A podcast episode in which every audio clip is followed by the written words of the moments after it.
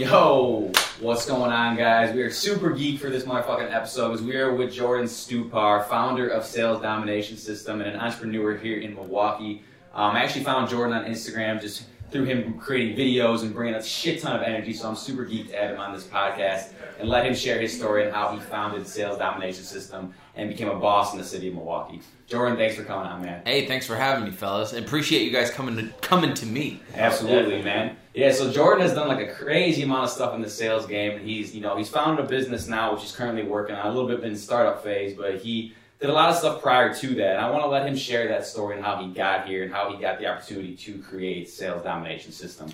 Yeah, I mean, it's a long story, honestly. I mean, the the short version of everything. Sorry, phone call. the short version of everything really is uh, born and raised in in Brookfield, like 20 minutes this way. Um, and when I was like 20, 21, I think, I moved out to Virginia. Uh, Virginia to Dallas, Dallas to New Jersey, New Jersey to New York City, New York City to Miami, Miami back to Milwaukee. And the whole time, um, I was doing a combination of different types of sales from door to door. I sold two different types of vacuum cleaners, uh, Rainbow and Kirby, for my people out there listening. Uh, and by the way, if I had to choose one, it would de- definitely be a Kirby. The Kirby. Uh, the Kirby is, is is hands down the greatest vacuum ever created. Hell yeah. Um, and I sold uh, security systems door to door, cutlery. Um, for like 10 minutes in uh, Dallas, I had my health and life license, so I sold insurance like for a day. Um, wasn't worth all the training that I had to learn to, sure. to do it. Yeah. Um, and then uh, New York City, I was on the phones inside sales, and then um, in Miami, I worked for uh, Grant Cardone for about four, four and a half years. And so when I came back to Milwaukee, um, you know, I was just kind of over the Miami scene. Um, I was over the people, really. I mean, if you're listening to this in Miami, I'm sorry, but most of the people in Miami are just fake, pretentious. They don't work, and so um, wanted to go back, dude, to my to my to my people. You know, like good, wholesome, like hardworking Midwestern people, and uh, wanted to start this company, Sales Domination System, here in uh, the third ward of cloudy, mostly cold Milwaukee. Eighty percent cold. Yeah, exactly. Yeah, yeah. So yeah, that's I mean that's kind of the short story of how I uh, I'm here and why I'm here and For sure. Yeah. So what you know? Let's, let's rewind back to when you even first started your career entirely. Like, what made you want to be in sales? That's something you always knew you wanted to be doing, or is that something you kind of just stumbled into? no like um when I was a teenager I, I saw when I was in high school I saw two guys I, I didn't even see the guys I saw a tree and I saw a tree outside of high school and there was like 15 girls circling around this tree I'm like what what's going on like I want a girlfriend I want you know who doesn't want to be popular as a guy with the girls in high school right, Right. so saw these two guys and they were playing guitar and I was like dude I gotta go get a guitar because obviously that's the way to a female's heart so I go and pick up a guitar and it became my life and so my dad, he'd always been a salesperson. He'd done really well for himself. Um, you know, upper middle class lifestyle I grew up in. And I was always looked at him in his suit and I was like, I am never to be you. I'm never to wear a suit. I'm never to be a sales guy. Never. And so I like poured my heart and soul into music. I started a band here in Milwaukee. We kind of toured around like Illinois, around uh, Wisconsin a little bit. And um, like the band kind of like just fell apart. My bass player quit. And I was like, Shit. dude, you know what? Like, what what am I gonna do? So I was working at Chili's uh, to, for at lunch shift. They wouldn't trust me with the dinner shift Yeah. because I sucked. Uh, but uh, I was at Chili's and I'd make like 20, 30 bucks at lunch, go home, you know, hang out, do nothing. Like my life was like just garbage.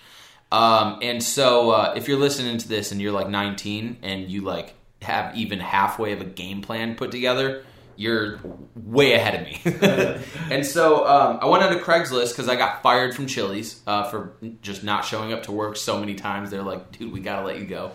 And so I went into Craigslist and I just typed in sales jobs. And, um, you know, I, I found a door knocking job where they're like, you're giving away a free alarm system and we'll pay you $225 for giving away alarm system. I'm like, okay, clickbait. Like, Yeah. so I showed up, got interviewed, and um, I got into sales, and it took me two weeks to get my first sale because obviously you're not just giving away alarm system. You give away the equipment, and then you charge um, a monthly price for monitoring, and then uh, they get the equipment for free. And so it took me two weeks. I'm in the ghetto here in Milwaukee, like bad neighborhoods. Little white boy, like carrying around a binder, you know, like just talking to people. And uh, it was after my first sale. I, I, I was like, I just got off the phone with my mom, and I'm like, Mom, I'm gonna quit. Come pick me up from the hood, take me home. Sales isn't for me. I suck. She's like, just knock one more door. And I didn't even knock one more door. I looked across the street and there was this old like 1980s Ford beat up truck with this guy sitting in it. I'm like, he's like, yo, what are you doing? I'm like, I'm just giving away alarm systems. He's like, man, come over here and talk to me. So I started talking to the guy and um, I did a sale with him. And in 30 minutes of talking to this guy, and I swear he only gave me the sale because he could see how dejected I was. Like he just gave it to me. Yeah. Total laydown. Um, but I walked out of his front door and I was like, damn, I just made 225 bucks in like a half hour. Little did I know that it actually took me two weeks to make that much money. I would have been better off at Chili's, but I saw the ability to scale, like, how many of these can I do a day, right? And so uh, it was at that point that I decided, like, dude, I'm going full blown sales. How many books can I read? You know, who can I talk to? How far can I take this career? And so it was at that moment that I actually then became, you know, a salesperson. Interesting. So it wasn't just like right away out of the gate. No, It I, was- it was something I resisted. yeah, for sure. Especially because Dad was doing that. Mm-hmm. Interesting. So then you ended up circling back on it, saying "fuck Chili's." You know, I got fired from Chili's. you know, yeah, and then you I haven't eaten there since. Yeah. And then you were like, okay, I can actually like scale this shit. Yeah. And so that's like what still attracts you to the sales game. Yeah. It's like the work you put in is what you get out. Yeah, totally. And I think, um, you know, a lot of people out there, they look at sales and they're like, well, I have to be pushy or like I have to be extroverted. Like, I'm not a big, huge extrovert. Like, I put myself out there a lot because I understand the game now. But one of the things that I feel like a lot of people don't get is they're like, man, well, I'm introverted. You know, I don't really like talking to strangers or people. And it's like, if you're introverted, you probably have a better chance of being good at sales than somebody that's like boisterous, loud, and in your face because that's who you think a salesperson is. If you're introverted, you can kind of be like undercover and just be like a sniper, you know? Yeah. And sense. so, um, yeah, man, like that's when I got addicted to sales because it was just like, dude, there's a lot of money in this. And like, if you really look around, like windows, brick, real estate, the wood floor, the computer, microphone, like everything that you see was bought and sold by somebody sure. to somebody, and people make money off that. So, you know, that's uh that's what I, I see about it is like literally with sales skills, I can go and do whatever I want anytime, any country, like anywhere. And because it's just it's a skill that you have to just persuade, motivate, and inspire people to do stuff that they're going to do anyway. Yeah. You know? That makes sense. I think sa- I think sales is like um, even if you're not in direct sales, your job is to sell yourself every day. Whether that's in the Absolutely. team in the corporate world, whether that's with your team in here in the office right now, whether that's just your ideas to anyone, A hundred even, percent. even to influence your friends to make things do things Yeah. you want to do. You know? Or your girl. yeah, hell yeah, hell yeah, right? absolutely. How you going to get a girl's phone number, man? It's the same thing as making a sale. Just making the You got to walk up and say, "Hey." Yeah, hell yeah. You know? I love that shit, man. Yeah, no, that's awesome. Uh, so you said you're moving around quite a bit. Obviously, you were giving up, uh, giving up a lot of stuff to make all those moves. And Yeah. Was that directly for sales itself? Uh, kind of. I've always been um, chasing opportunity, or I've been chasing a girl. Um, the reason I left Wisconsin was for a girl, and then my move to Dallas was strictly business. Then my move to New York, uh, New York, New Jersey was for a girl. Miami was for strictly business, and then Milwaukee was finally again for strictly business and to get away from a girl. so, um, I mean, you know, there. It's always been business or a girl that's you know kind of motivated me to pack up my stuff and go. Um, but I've always been able to find the, the business opportunity, um, you know, and that, I think that's important is to is to search for it. And um, you know, for for me, I had to, I always thought that the opportunity was outside of Milwaukee. Little did I know I come back. Um, and so I found those opportunities. I crushed those opportunities. But really, wherever you're at, there's opportunity. You just have to just actively go and look for it. Definitely. I saw uh, I saw one of your Instagram posts. It was 70 20 10 uh, rule. Yeah, 70% of the time you should be outreaching to people who are above you or Yep. at least have the stuff that you want. Um, I guess how have you really like done a lot of that outreach or how have you found those people? Yeah, so um, I only kind of really learned of this rule or made it up for myself in the last couple of years um, because you you I mean you have that kind of cliche saying of you are you know the five people that you hang out with the most, right? Right. And uh, although I think that's true, I think that um, you know you can be spending a lot more time with people that have what you want. Like, you know, if there's uh, if finances is what you're after, business opportunities and like money and a big house and a fast car, whatever. um, you got to get around those people because they already know how to get those things. You know, Right. like um, maybe maybe you don't care about that stuff. Maybe you want to be uh, the lead surgeon at a hospital. It's like okay, like I'm gonna go hang out. I'm gonna go to school for this, obviously, and I'm gonna make friends with as high up people as I possibly can that can give me you know cheat codes and shortcuts to getting to where I want to go. Because no doubt you can get what you want on your own, of course, but it's so much easier if you have people around you. So the way that I do that is uh, social media. I'll reach out to people, um, and also I use you know the one thing I love about phone sales as well is I can call CEO of any company, and after enough phone calls, he either tells me, "Dude, I, I hate your guts. You Go screw yourself," or he's like, "Yeah, man, stop by my office." And most of the time, with persistence and enough phone calls and enough value to somebody, they'll say, "Man, yeah, stop by my office." So you know, for me right now, I have a phone full of really nice contacts because I've spent a lot of time trying to find and acquire those. And so at any given moment, like if I needed a massive, you know, cash injection here in my business, like I got somebody to call that would drop whatever that, that they want in exchange for part of the company. If I want um, to get on, um, you know, a YouTube channel with somebody that's pretty big, I can basically make a phone call. I try not to abuse uh, that power, but it's good to have those connections. And so, you know, spending 70% of your time looking up is just a good use of your time versus spending all your time with like your friends or people that are on your level which you know going into that rule 20% of the time i spend is you know with people that are on my level or whatever because you can't really grow if you're hanging out with people on your level like sure, yeah. they can't pull you up you know nothing Yeah. can happen and then i like to spend 10% of my time you know nurturing people that um, have a desire or a want or a need to get up to the next level because I know I can help them and it's kind of like not really charity but it's just the right fucking thing to do with Yeah. the people that For want sure. help give them help you know so that's kind of how I run it um, I wouldn't say that it's exact all the time Yeah. but my intention is to spend my time in that way I love that. That's that's 100 percent what I think too, and I think we've noticed even a change in like who we've spent time with too. And you gotta kind of be like selfish with your time sometimes. you have to And you really do because it's like if you have a goal set inside and you're hanging out with people that don't aren't taking you to get to that goal or aren't keeping Yeah. you in that mindset of reflecting that goal, you're gonna start falling off. a hundred percent And so it's a matter. I like when you like delegate the percentage. It's Like, yeah, we'll still spend time with you know people that are you know on our level or maybe even a little low, you know. But we want to make sure we spend more time with people that can help us grow. yeah like that. like if you had 168 bucks and that's all you had yeah, you'd probably be kind of greedy with it right for sure. But people don't. I mean, that's that's how much time you have in a week. How many hours you have in a week? 168 hours.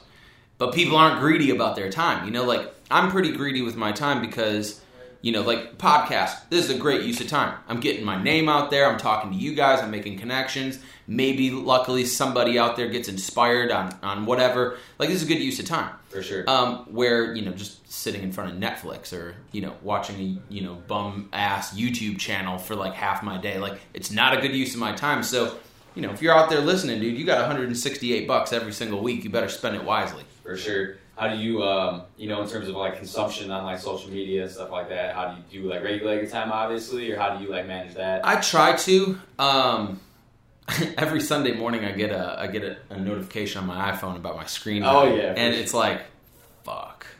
Like, I think I- I, think that's America right there. Yeah, dude, like- we're all like, fuck, man. Right. it's been that week. Like I look at it, it's like, damn, dude, I spent four hours and fifty minutes every single day That was looking average. at my screen, dude. yeah, dude. And so I go inside of it, and it's like I look at the apps that I spend a lot of time on, and I, I would say Instagram is the one I spend the most time on, and it's not usually from the consumption um, point of view. I don't consume a whole lot of content. Um, I spend most of my time creating it um, because I, it's a better use of my time. Um, but uh, yeah, no, I spend I spend way more time than I should probably on social media because I understand the importance of it, and I'm just trying to get it right. Um, because Instagram, huge platform, unbelievable uh, ability to get reach, engagement, DM people. Like it's just a great platform, I think, to provide other people with value. And so I work hard on that um, because building that audience on Insta so hard. Like Yeah. it's so hard. Like you have to go fucking ham to get ten followers. You know, like For sure. and you have to go really ham to get those 10 people to like give you a thumbs up like comment you know it's like, like, different. It's, it's like levels to it. You know, you There can get is. followers, and then you can get engagement, and then you can provide influence. There it's is. like people that like are following you, great. People that are liking you, even better. But people Yeah. you actually have influence on it. People Yeah. actually like Yeah. fuck with your shit. You know. But on the same on the same manner, it pays off because you know you can you can grab a, a, T-shirt that you're selling or something, and as soon as you get that 10k followers, you just hit them with a swipe up or something. I mean, literally, you took 15 seconds out of your life to say, "Hey, here's a product. It's on a special or whatever." Swipe up, and it's like you make money doing that. Like Kim Kardashian, dude, that's how she makes her fucking bread. Yeah, you know, yeah. swipe up. I got new lipstick or Kylie or whatever the deal is. You know, Right. And they make money just swiping up. You know, it's just crazy. Free. It's yeah, the world we live in. traffic. Yeah, it's the world we live in. It's the attention, bro. So Yep. So I, I work hard on the attention because I know that money goes, you know, where attention is. absolutely.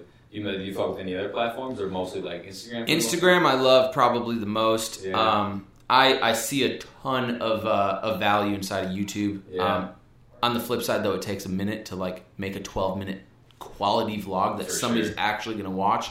So that's really time consuming. Um, I I try to do like one video a week where it's just like update, some value. Uh, I don't really try to sell anything on YouTube because YouTube again is a very value based platform. Um, it's good if you can figure out a way to put your products in the video somehow.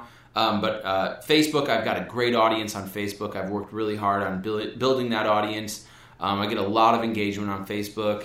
Uh, Twitter, I don't know, I got like 13,000 followers on Twitter. I've worked really hard on that, but I've kind of let it go a little bit um, just because the staying power of the content you create like is gone like instantly. Right. Like the average the average life of a tweet is like 8 minutes. Yeah, Like- no, for sure. Versus like an Instagram post where it's always Right. yeah. Exactly. So, yeah, that's kind of that's what I I mess with um you know, some of the other social platforms I don't really go on. Yeah. Like Snapchat, dude, took a hard hit like whatever Yeah, that was a year and a half ago and they switched their platform. Yeah, dude. Like I used to get like 600 views on my stuff and then it went down to like 80. And everybody just went to Instagram. So, You're like, I'm done here. oh, yeah, bye. yes.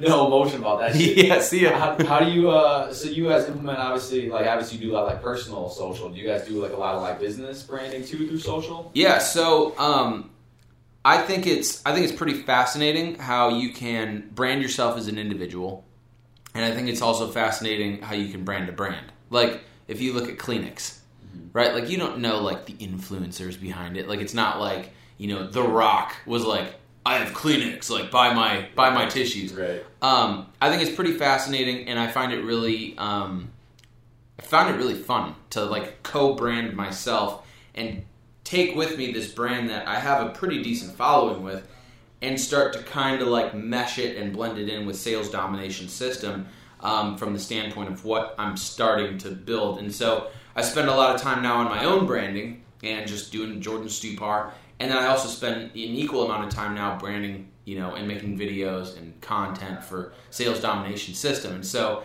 um, it's it's double the work now.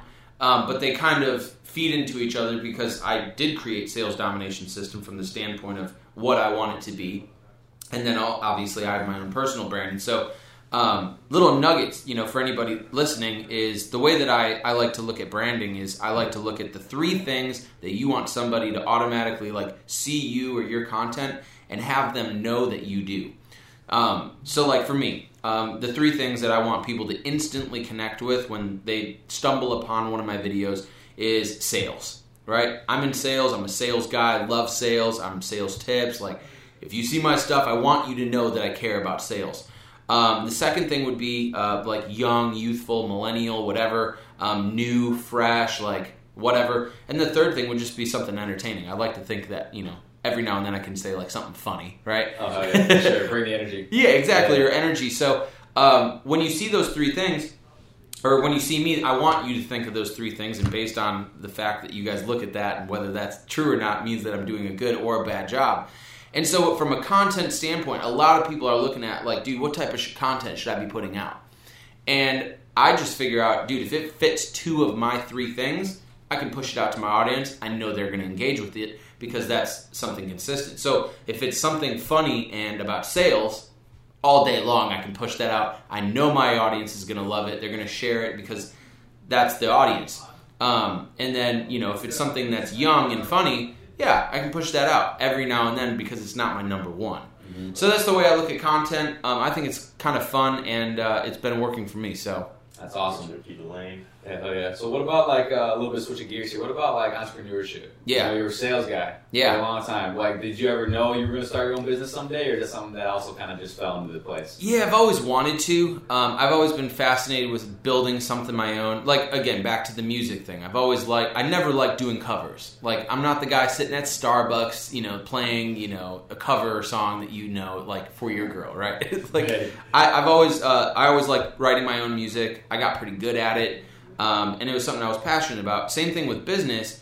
Is I'm not trying to knock off somebody else's business. Like there's 350 other CRMs out there, and I've used a lot of them. And I'm literally trying my absolute best to create something that is as opposite as possible and as unique as possible as what else is out there. Because I think in order to be an entrepreneur um, or a successful one, at least my vision about it is that you have to do something new and you have to do something in, in new ways. It can't just be, hey, I, I have a, a similar product that's just cheaper. Because there's always somebody that's going to undercut you. There's always somebody that can do it for less, right?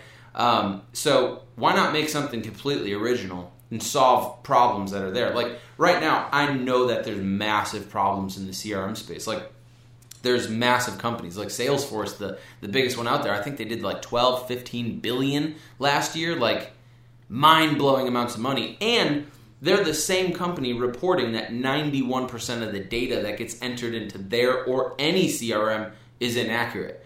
Like, Right. mind blown, Yeah. right? And so I'm looking at all these different statistics from market research and uh, large, medium, and small companies, and I'm like, dude, I can fix this. Like, I know what the problem is because I've been a salesperson and I've used the software. So, um, how do I create something that solves a problem? So, entrepreneurship, I never knew I would be in software tech. Like, I don't know tech. I don't know code. Like, if you get too technical with me, like my eyes roll back in my head and like I just nap because I don't understand it. But um, I understand the problems that people like me are having from a sales standpoint. So um, that really excites me. That's awesome. So you had you obviously partnered with some people to help you build out the system originally. Yeah. And then out, and then you just kind of do all the front end, build a team, and actually just try and sell the shit. You're in the process now where it's up and running. Yeah. I'm sure you're. Yeah, you're we're good. Consistently revamping it, or it's one of those things that's evolving, or it's kind of just set in stone. Yeah, it's like um, I mean, let's just say like uh, I'm building you a hand. For sure. right? Because this is a good analogy. Everybody has a hand. Well, most of us, I would say. Uh, I'm building you a hand. I give you a hand. Like it's it's a hand and completely limp or you know like non-life. And like technology is this. It's like, oh sweet, I have a hand, but I want to move my fingers. And it's like okay, in a week. We'll build out the functionality for you to move your index finger. Not all of them, but you'll sooner or later just be able to go like this. And then, you know, people are like, wow, that's awesome. Like, but I want more fingers. And it's like, all right, next week you're to get two fingers. Yeah, yeah. and it, and it, sooner or later, like, you have this fully functional, like, autonomous, like, hand that you can use. And so um, the, the, the exciting part of building the technology and the software is the fact that we can custom create a hand with six fig- fingers on it or like two thumbs or like whatever it is that you actually want to use we can make it better but the problem is is that it's like man patience like i gotta build it it's not like hey we have a new line of coffee mugs like buy as many as you want we can mass produce them they're ready to go it's like we have to code we have Yeah. to do stuff and then i don't understand that process so like i get upset when it's like dude it's been two weeks where's my mobile app Yeah. and they're like it's a mobile app dude like it, it doesn't just like Like if you want it to be good, it's gonna take yeah, time. right, Yeah, exactly. Yeah, yeah, yeah, exactly. So um, that's the frustrating part, but it's also the, kind of the entertaining part. Is you know, um, it is always evolving, um, and we're always revamping it. And like every day, there's just new stuff that gets released. Like today, I got an email from uh, my uh, tech team. They're like, "Hey, we can track emails now," and it's like, "Hell yeah!" Like we have a new finger, you know. up. So Yeah. it's fun. That's huge, man. And just like I said, providing value. Figured out if there was a problem in the system. You know, you worked in the system for so long. Yeah. figured out there was issues, and you're like, I can, I can solve these. And yeah, and now there's yeah, you get a bug that comes along with something. It's like okay, screenshot it or whatever, and then it gets you know updated. You know, so it's just it's a, a living and breathing thing. It's really crazy. Continuous improvement. Yeah, Better. it's crazy. Big time. So let's uh let's dive into a little bit of like because I like this episode. I like having you in here with sales. Let's talk about the sales like mentality. You know, like what is your like you were gonna like teach, let's say you're gonna take, teach Nick and I to be salesmen. You know, what are you, what are your first things you're gonna teach us? You know, what's like the mindset that a salesman has to have, and what kind of strategies they need to deploy? Yeah, so um, mindset obviously comes to everything, and mindset is really a decision, right? Like I can decide right now to just be pissed off and be an asshole and fuck you guys. I can make that decision, right? Or I can make a decision to be like, you know, amicable, friendly, energetic, helpful, value driven. Um, so, from a standpoint of a salesperson, you have to develop the mindset that everything that you do with your attitude and the way that you uh, carry yourself is a decision. Because if you don't make the, like, you know, I have issues with my people, and every company does, where people don't know how to check their emotions at the door before walking in, and they carry with them fight with a girlfriend, and all of a sudden it kind of just spawns off on other people, and then people get pissed off, and then before you know it, your whole office is in shambles because one person, you know, brought in their Brought shit. Yep. And so, um, I mean, number one is is is being able to control your mindset and control the things that happen because you're going to get rejected. Like you, if you get into sales, you are signing up for rejection eighty percent of the time. Sure. Like eighty percent of the time, you're going to have a bad day. Eighty percent of your days are going to be bad days. Um, what you're looking for is that twenty percent of the time that like things go right, people say yes, you know, like, and so from uh, understand the expectations of what it is that you actually signed up for, you know, and so that's number one. Um, and then the second thing um, is I tell people work harder on yourself than you do at your job. Sales is not so much a, a, a job or a career as it is an, ac- an actual lifestyle. So, like, I fully embrace training, reading, self development, self improvement, because all of the time spent working on myself automatically influences my ability to do well when I'm actually talking to people. So um, I think those are things to have a lot of attention on. Um, and then from there is just understanding how to provide people with value. If you can do that, then nobody will ever say no to you because what you have is valuable. Right. That makes a lot of sense. How do you feel about people telling you no? Like, you know, I've I follow some Cardone stuff too, obviously, so I know some of that stuff. But um, how do you feel about people saying no to you? You know, you follow up until like, at what point do you stop following up? Um, I would. I mean, you got to kind of know some of your statistics. Um, I mean, you don't want to. You don't want to continue following up with somebody that's absolutely never going to do business with you. Um, but at the same point, your mentality is like sooner or later, I'm going to get this guy. For sure. So when it comes to following up, um, when it comes to staying in people's space, like, look, I'm probably never going to purchase a Coca Cola. I don't drink soda. Like, I will probably never purchase. A, maybe once a year, I'll go grab a can of like uh, Coke Zero or something. I like Coke Zero, but I try to stay away from it. So Coca Cola, I mean, when are they going to stop following up with me? Never right? Because they always have a billboard, they always have a TV commercial, they always have.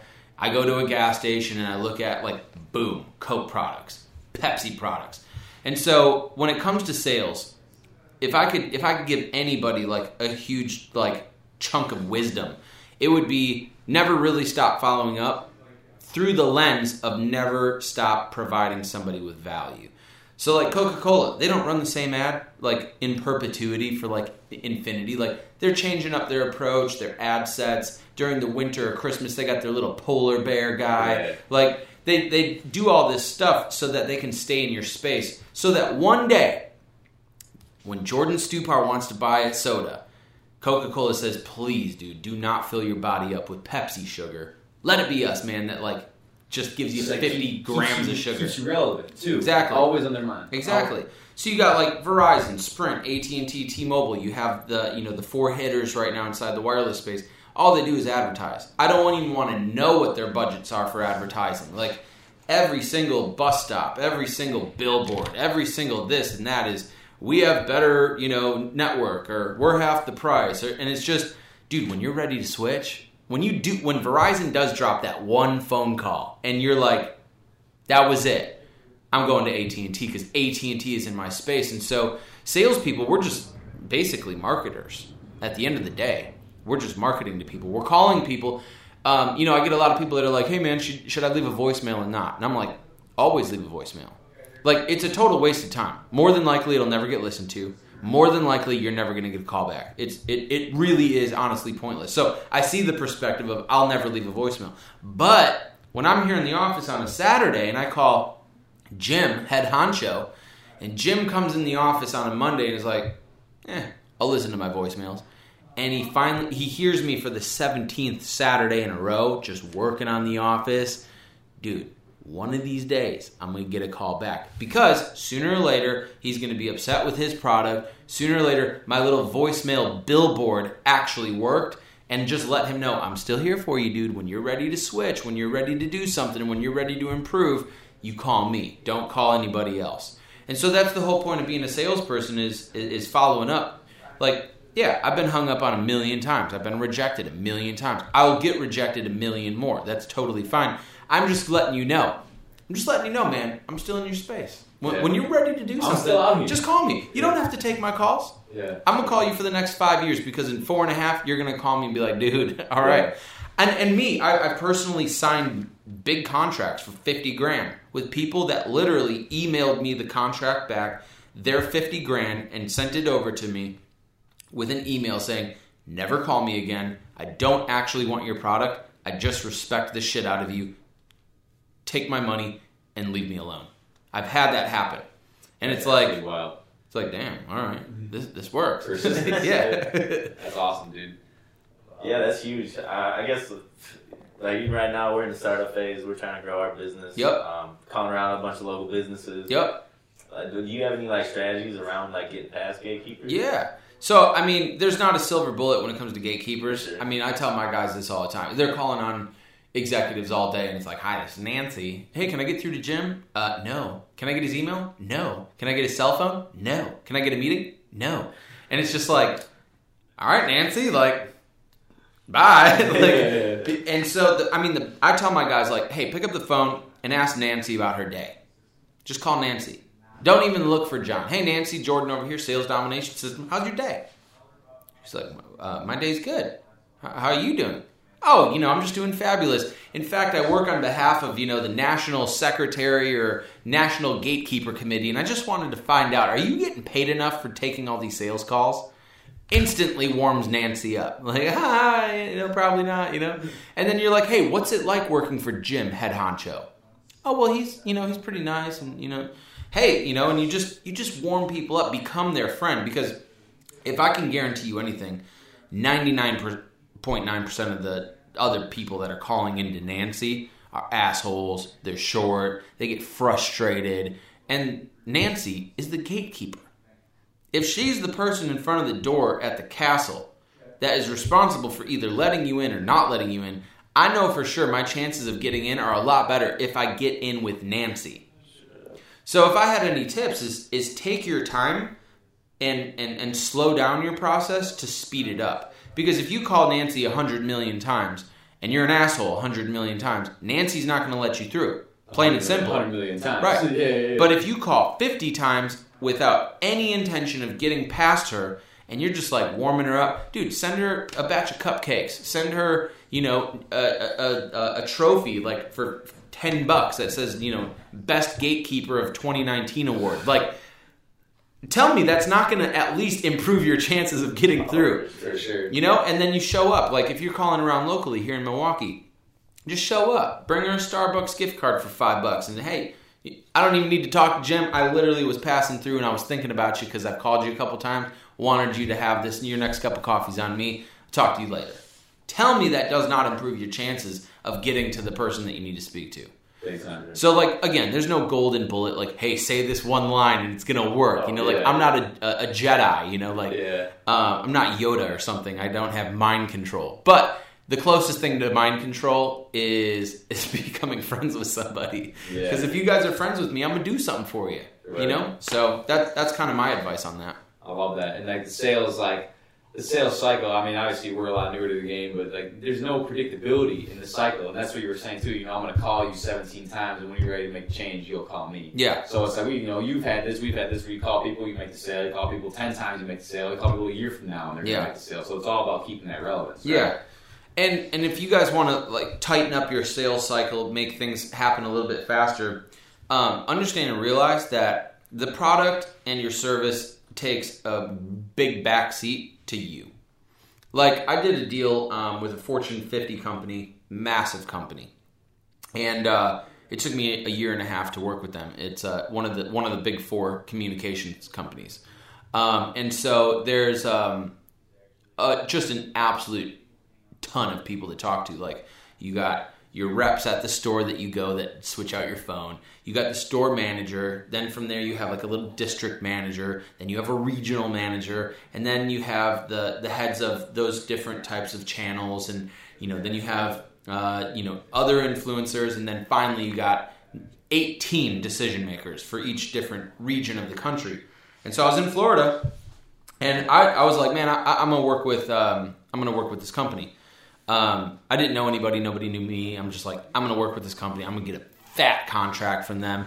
And if I do, then I know that my sales approach and my method actually works, and then I'll go share how it worked with other people and hopefully improve other people's lives. And so um, I just started doing sales meetings at the store. Three people are in the store. It's nine o'clock. They're like, "Okay, dude, what do you got?"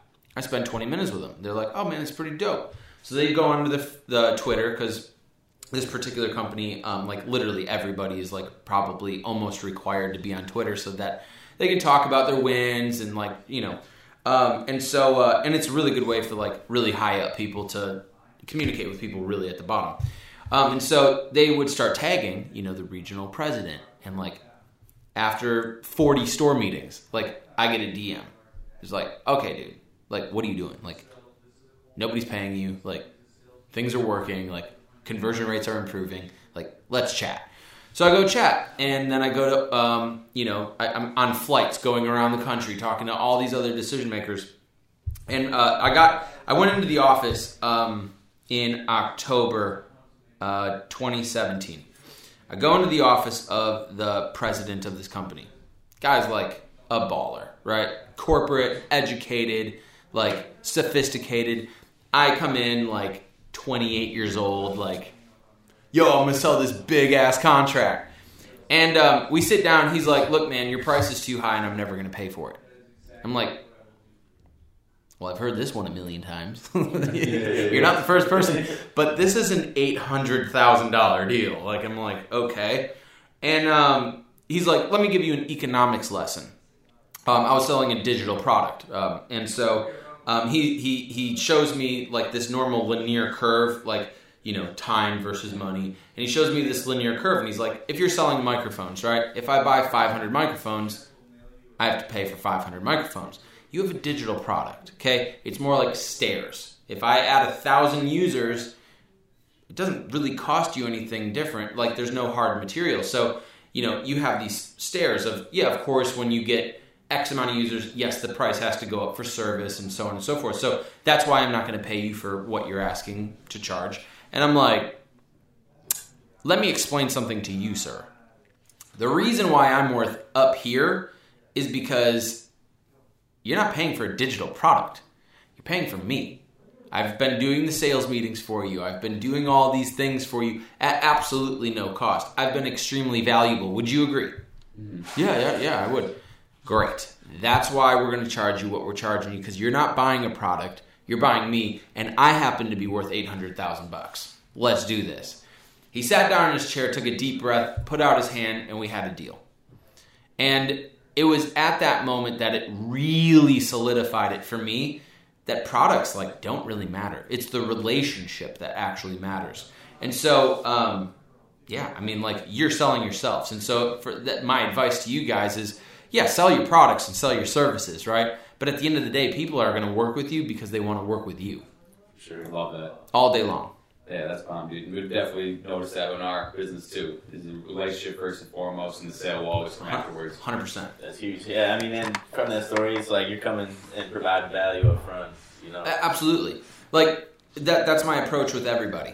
You know, like one of the more difficult things um, selling a CRM system is, um, like I know your team's not using it, but how do I how can I go into your business for free and really like take an assessment or like some type of analyzation of how much it's actually being used and then give you a fair report.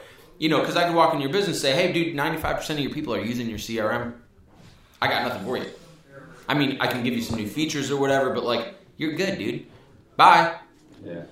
Versus, hey, dude, 40% of your people aren't using your product that you're paying for. Maybe we should chat about making it easier. And so I'm, I- you know, I'm trying to think of creatively how I can do that at scale. And so, um, but as long as again you're providing people up front, you're good? you're good.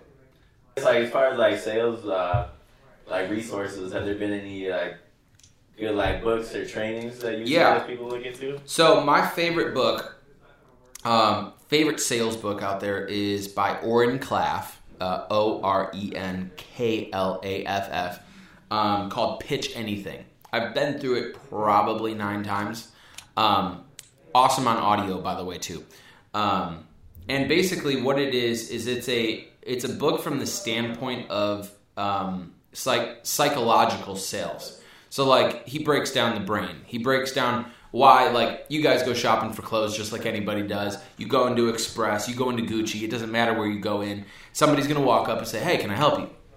What's the first thing that you say every time?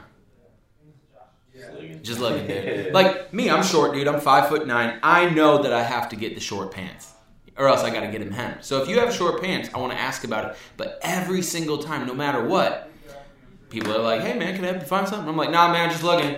When I know I need the help, and because it's uh, as Oren Klaff talks about in his book, he talks about he calls it the crocodile brain. Your your first like primitive brain that like basically filters out what's a threat, what's not. And somebody walking up to you in a store, it's like it's not really a threat, but it's like, ah, Subconsciously, yeah, threat, like, though. yeah, like yeah. so when I call you on a cold call and I knock on your door or whatever, and it's like, hey, I'm a sales guy, I got some value for you. People are like, no, man, get away. Like, Right. even if it could help, like, hey, man, I got a million bucks for you. Wait, what? Like, now you're interested, aren't you? Because like, and so he breaks down, you know, the um, this, you know, cerebral cortex and blah blah blah, and, and how those decisions and how your pitch actually gets through to somebody. Um, and so I found that super valuable. I go through it like once a year now just to kind of refresh. Um, and he, you know, he one of the other things that I really like about him, even though it doesn't directly ap- apply to everybody, because what he does is he pitches uh, investments. Like, hey, we need forty million bucks to redo this airport. You know, like he's that guy. Yeah. Um, and he really does a good job of prizing himself. And it really helps switch um, my perspective of me as a salesperson to, dude, I'm the prize. Like, thank you. Uh, you should thank me for pitching you. Yeah, You're lucky, you dude. You're lucky that I got you on my calendar. Right. For sure. Yeah. Because so many salespeople are like, oh my god, Jim, thanks so much for for finding like 20 minutes out of your day to hang out with me. You know, like, oh my gosh, like so amazing. Really appreciate it. When really it's like, hey, really glad that I could work this into my schedule. Let's Yeah. begin. Yeah, You know, and it's like, whoa, okay, I'm talking with a pro. You know, so so that that would be one of my favorite resources. Um, and then from there, like any of the training that's actually out there, um, you know, the training that's best is the training that works for you.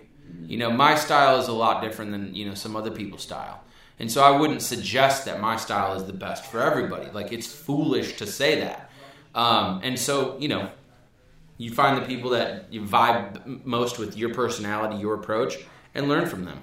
Yeah, I love that too. And I actually remember what I was going to say. So you talk about like uh, companies that are using like a CRM. Ninety-five percent of people are using the CRM versus like forty percent. Yep. So like, how do you when you're prospecting new people? Do you spend a shit ton of time making sure that they're the right prospects, or you just hit up you just hit up numbers? Yeah, so we, um, I mean, we know that mm, uh, we know that ninety percent of businesses that have ten or more employees use a CRM. So we're we're basically trying to call on companies that are doing at least like five million bucks a year, um, because that's that's something that we can actually find. So we grab lists. Um, we have our own lead generation tool inside, um, and so. Uh, we, we try to hit those people up. The hardest part about my job isn't selling a CRM. The hardest part of my job is calling somebody from a CRM company. Nobody likes their CRM. So not not only do people not want to talk to us because they just don't want to talk to us, like as I was just explaining, like, hey, we're not interested, we're, we're good or whatever. It's like, hey, we're calling about your CRM. Even worse, dude. You know, like it'd be like a doctor cold calling me on top of the fact that it's a cold call. He's like, hey, by the way, we want to do a colonoscopy on you, and it's like. No, dude. Like Yeah. literally worst thing that I don't. worst call I got all week. Exactly. Yeah. And so uh, there's a negative connotation with CRMs. Nobody likes their CRM. So it's like we have double the resistance to go through just to get somebody to open up and be like, "Yeah, man, I'll take a look at what you have." So that's really the hardest part. Is like, and it's and it's good news too because we know that people don't like their CRM, but it's also bad news because we have to get past that negative connotation that people have about you know having their CRM. Have to break down that belief system. Yeah, dude, Yeah. it's, that's the tricky part. And I think that's why I go back to what you said earlier. You know, you got to create something that's a complete 180 from everyone else's. That you're just not another CRM. Right. Like to provide a different approach that's Right. better than the, you know, better, more better. Right. Like every CRM company out there has CRM attached to their name because they want you to know what it is. I called Sales Domination System Sales Domination System because I didn't want it to be called a CRM at all. In fact, I started marketing it at the very beginning as just don't call it a CRM because I wanted to kind of put the CRM like thing like but then people are like, well, you know, we already have a CRM. Like, I don't know what you have. You know, it's not even a CRM because you say it's not even a CRM. Yeah. And I'm like, it is, but like, Yeah. it's not like You're missing it. you're you're not getting it. And they're like, well, explain it to me. And I'm like, it's a CRM, but it's it's like 100 percent different than what you're using. Like, I need to show it to you. And they're like, we're good with what we have. And I'm like, you don't get it, man. Like, you, you you're just not getting it. So So you don't market at all as a CRM anymore, or you do? we, we do now. Oh, you do, Because if not, then people have no idea what it is. That makes sense, okay. You know? And Yeah. sooner or later, like, you know, like, I don't know what you guys call it, but like me and most people, you look at tissues, it's like, hey, pass me a tissue. No, pass me a Kleenex. yeah. And even if you bing something, hey, I binged it. No, you Googled it.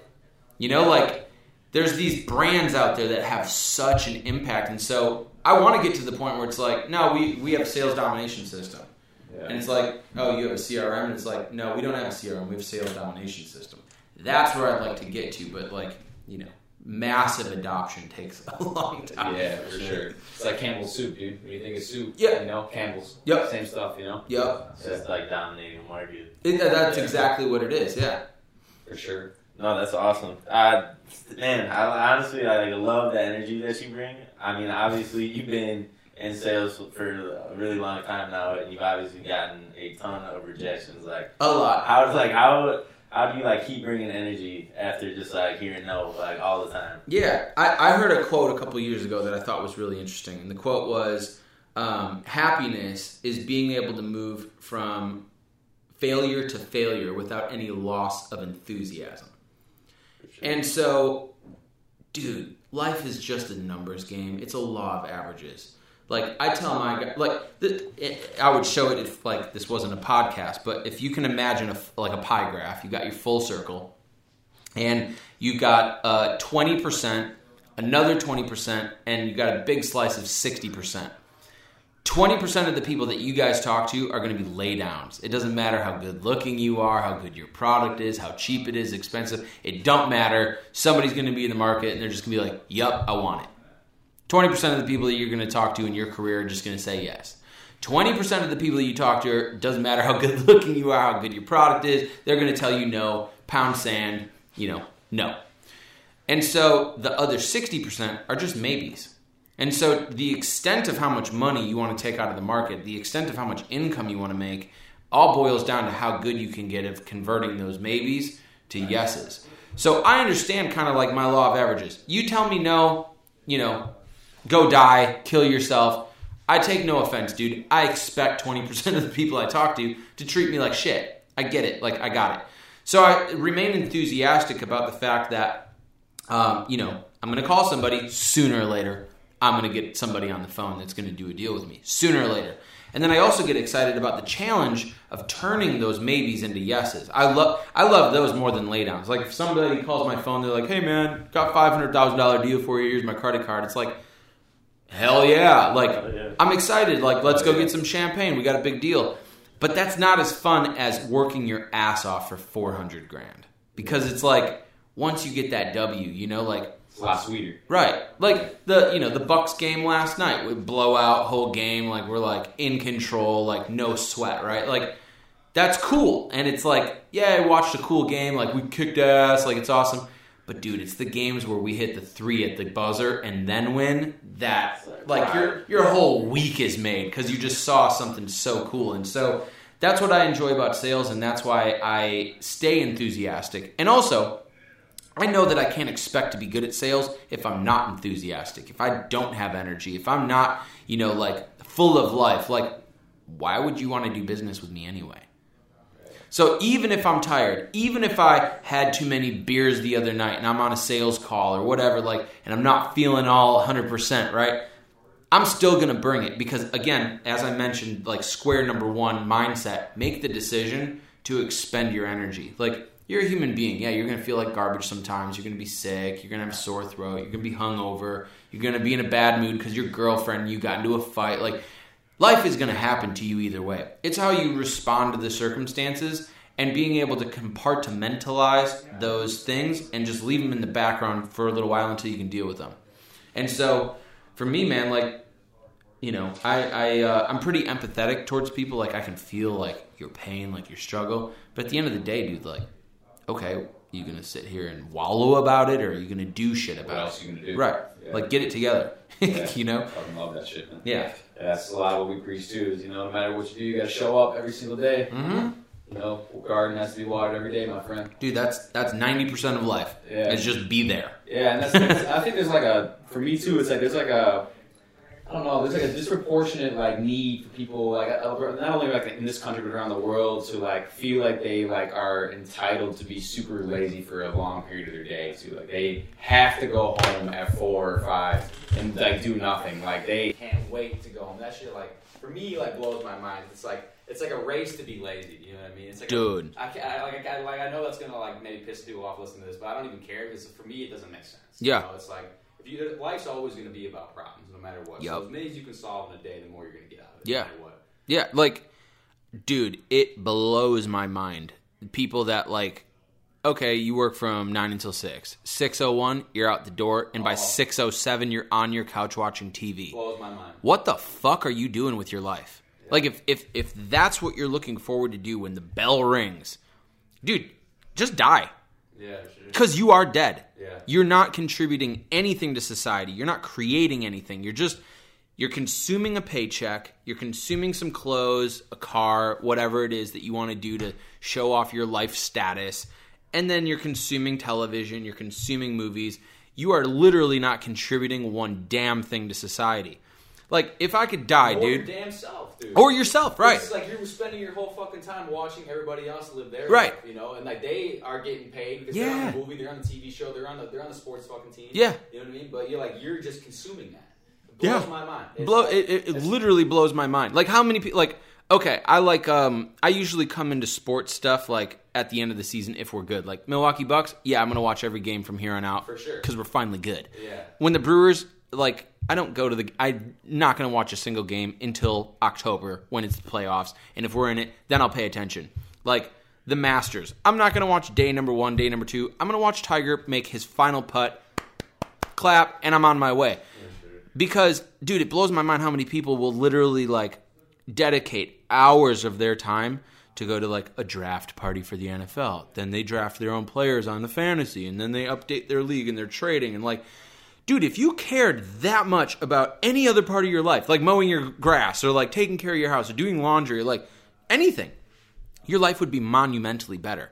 Because all we're doing is we, we have this culture now where it's like acceptable by um, America to just sit and watch other people be great.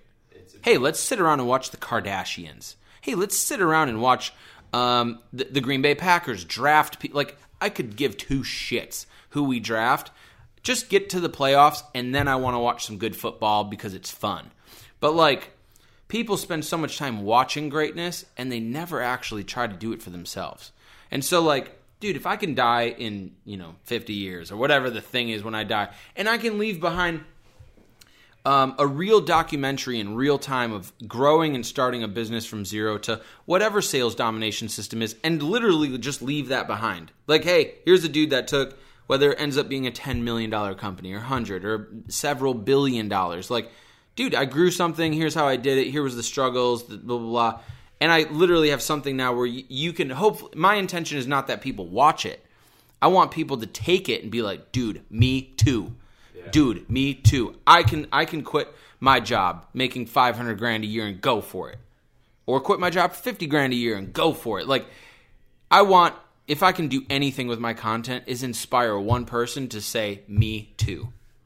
And so, uh, you know, I just think it's pretty unacceptable that other people don't do that. Like, why are you watching people go for it? What do you think attracts people to be doing that kind of stuff? Huh, you know, I think people get attracted to things that align with their own values. Yeah. You know, um, it's like a lot of times like a distraction sometimes yeah, Yeah. like I, dude, me, I, I'm not impervious to distractions. Like I get Yeah. distracted on Instagram, you know, as much as anybody else. You know, like, you know, I just put in my three hours of work, and like I'm kind of brain dead right now. I'm just like mindlessly doing this thing with my thumb, you know, scrolling up and just going down a feed. Sure. Um, but at some point in time, like you, like when are you going to contribute? When you, your content doesn't have to be good. Just start doing it. Like my first videos, they sucked. I mean, I watch them now. I can't even watch them. Like I'm like, damn, video quality sucked. My speech sucked. The word, like my message, like everything about it sucked. Do what you suck at. Like I'm not a video guy. I would do all my videos now, and I would say they're pretty damn good. Like they're pretty all right. Like they're not amazing. Like I'm not doing travel vlogs where it's like you open a door in a subway and all of a sudden you're on a beach. Like I don't know how to edit that. I never will. It's not my intention. But like I'm getting better at like just how fast I can pump it out now. Now it doesn't take me an hour to make a 1 minute video for Instagram. It takes me 15 minutes, you know, and it's it's that and it's just it's like just improve. Like just get better and just start. Yeah. Like what's your fucking excuse? Oh, people are going to judge you for doing it poorly? Like if you put me on, uh, you know, a football field, like dude, I'm gonna get cremated. Like I'm gonna get absolutely. I'm. I'm not gonna know any of the plays. If you tell me to go post, it's like what post? Like I'm gonna suck. But if I show up to practice every single day, get my ass kicked a couple of times, I'm gonna figure out what a button hook is, you know, and time it right and start catching some passes or whatever. And so, you know, I just gotta urge anybody out there listening, like, look, just take action. Like, do something with your damn life, regardless of what other people are going to think about it. Because you're always going to have haters. If you don't, you're not moving fast enough anyway. Dude, I'm going to hate on you for not doing anything. For sure. Hell yeah. Or people are going to hate on you for doing something. And, like, the more hate you acquire, the more, like, get sued. Yeah. Get sued. You're not, like, I got sued by Grant Cardone. Got sued by him. And, like, my lawyer called me. He's like, dude, this sucks. Like, big time. This is, this is going to hurt. This is going to hurt a lot. It's going to change your life a lot.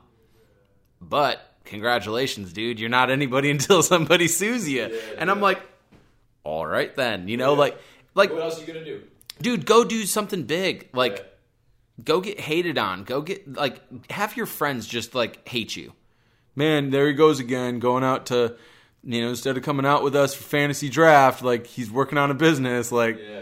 that's real. Yeah, you no, that know, like real, get dude. some hate, dude. Sacrifices, my friend. Dude. Yeah. You have to. Yeah. You get where you want to fucking go. You It's- sacrifice. Hell yeah, it's the truth. Hell yeah. It's Yeah, the truth. I saw another one of your posts that were uh, it was along the lines of, you know, you don't need more friends, you just need more clients. and I absolutely love that mindset. That's so true. It's like, where are you spending your time? and Who are you spending your time with? Like, dude it, it's it's it's blunt you don't need more friends Yeah. you just don't like if you got like two three friends like you can connect with for a bucks game have a couple beers talk about like i took my employees out. Or i take my clients out.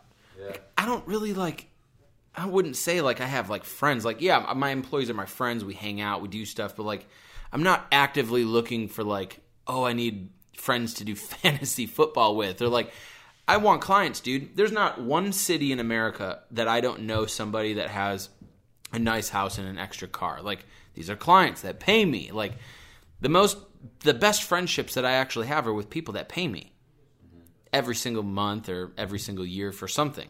Like they allow me to pay my bills and travel and do things. But like if I'm like, hey man, I need to cou- uh, crash on a couch out in LA, like pff, so many couches I can crash on. And more than likely, it's going to be a real bedroom, like with privacy. And by the way, we have a we have a Jaguar you can drive around town, like because these are clients, and I actively pursued them. We exchange value with one another, and more than likely, clients are going to align with your values They value work. They value hustle. They value value. And so what you're doing is you're making real life connections with friends who pay you. What's your friends will never purchase your product. I can call all my high school friends. Not one person is going to buy sales domination system. Not one of them. But if I cold call somebody and we start this relationship and I'm following up and we're making jokes about whatever, sooner or later, I'm going to get paid on that deal. And by the way, I don't want to get paid just once, so I'm going to continue being your friend and continue providing you with value. Now we're buddies. And you're never going to cancel out on me. Because now we're actual friends too. Yeah. Yeah. Hell yeah, dude. I fucking love that mentality. Actually. Yeah. Dude, you, yeah, you need business partners, you need employees, and you need clients. You don't need more friends. Yeah.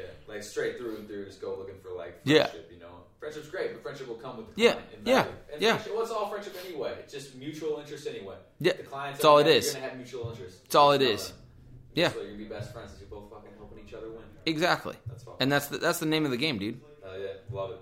For sure. I guess how else to like wrap it up? You know, Yeah. what what has been like hands down the best sales advice that you've ever received? Best sales advice I've ever received. That's a good question. I've received a lot of advice. um, I would say the best sales advice that I've ever gotten was to figure out a way to compound time. Um, and I was just talking about this with my sales team yesterday. Is I was like, okay, how many of you guys have made a hundred grand before? And none of them were like, okay, we've never done that. I'm like, okay, you will for sure make a hundred grand sooner or later. Sooner or later, you're going to make a hundred thousand dollars. Do you want to make a hundred thousand dollars in the course of the next five years? Because I can I can put you on a game plan for that, and I can like literally give you what you should expect out of your life to make twenty grand for five years and make your hundred grand. Or if you want to make a 100 grand a year, I can put you on a game plan for that. All you're doing is compressing time. The guy making 20 grand a year, okay, dude, dude, make 15 phone calls a day. And then literally screw off for the rest of the day. Go watch TV, Netflix, whatever, do your thing. And like, okay. Or make 200 phone calls every single day and you'll make your 100 grand. And in addition to the actual work, you can also, uh, you know, get better at skills. So when you do get somebody on the phone, you have a higher chance of converting that opportunity. So at the end of the day, um, I think the greatest sales advice I've ever received, and I think the greatest sales advice I can give is again, work harder on yourself than you do at your job. Make sales the easiest part of your day. Because if you're waking up in the morning and you're studying, or you're training, or you're watching videos, or reading books, or you know, working out, or like doing something that's harder than sitting at, at a phone, like is just pick up the phone. Like you know, and the uh, the other advice that I could possibly give would be um, along the lines of sales is the easiest job in the entire world. Like people don't want to make a phone call. It's like, dude, you you, you ever call your mom? Right. Yeah, man, I call my mom. Is it work? No. Nah. You ever call your girlfriend? Is that work? No. Okay, well then call Tim. It's true. Yeah. They're like, no, man, I don't know, man. Tim's the CEO of a company. It's like, does Tim wear pants? Probably. Yeah. Does Tim like shit? Tim breathe. Yeah, does Tim breathe? Yeah, yeah, yeah. Okay, call Tim. It's like calling your mom. Your mom wears pants. your mom breathes. Like, call this person. And so, like, just picking up the phone cannot and will not hurt your chances of getting what you want. Knocking on a door cannot and hurt, will not hurt your chances of getting what you want. You know, like, you just have to do it. It's not even work. You're just picking up the phone. You're just talking to Nancy, the gatekeeper. One day she introduces you to Tim, and you're like, "What's up, Tim?" Yeah. Yo, man, I've been working really hard on Nancy to get this chance. You know, like, can I swing? she's your fucking best yeah, right. She got National Gatekeeper Award of the year. You know. A couple of Starbucks coffee. Yeah, You don't even buy me coffee. yeah. This this has been getting expensive, Tim. I'm glad we're talking. Yeah, no shit, dude. and that's the advice: is like just have fun with it, dude. Like we're all a bunch of human beings just trying to do, you know, our best deal, and just do your best deal and just work hard. And sooner or later, you know, you'll get what you want, and just know that, and just understand that, like. Whatever you like, if you're ambitious and you want to make a million dollars in a year, you can do it. You but you're gonna have to climb over this wall that is a million dollars worth of problems and adversity and challenges. Just know that it's not gonna be easy, but it's doable. And once you do it, the best part is you can do it over and over and over and over again. Love that. Hell yeah, dude. Appreciate everything you said, bro. It's been fun. Appreciate you guys. Yeah, hell yeah. Awesome, It's man. fire shit, dude. Let's Appreciate get it. Yeah, hell yeah, dude. Appreciate everyone for tuning in. We'll see you guys all next time, man. Appreciate you, Joy, for hopping on, dude. Awesome guys, thanks for having me. Hell yeah. Thanks for tuning in.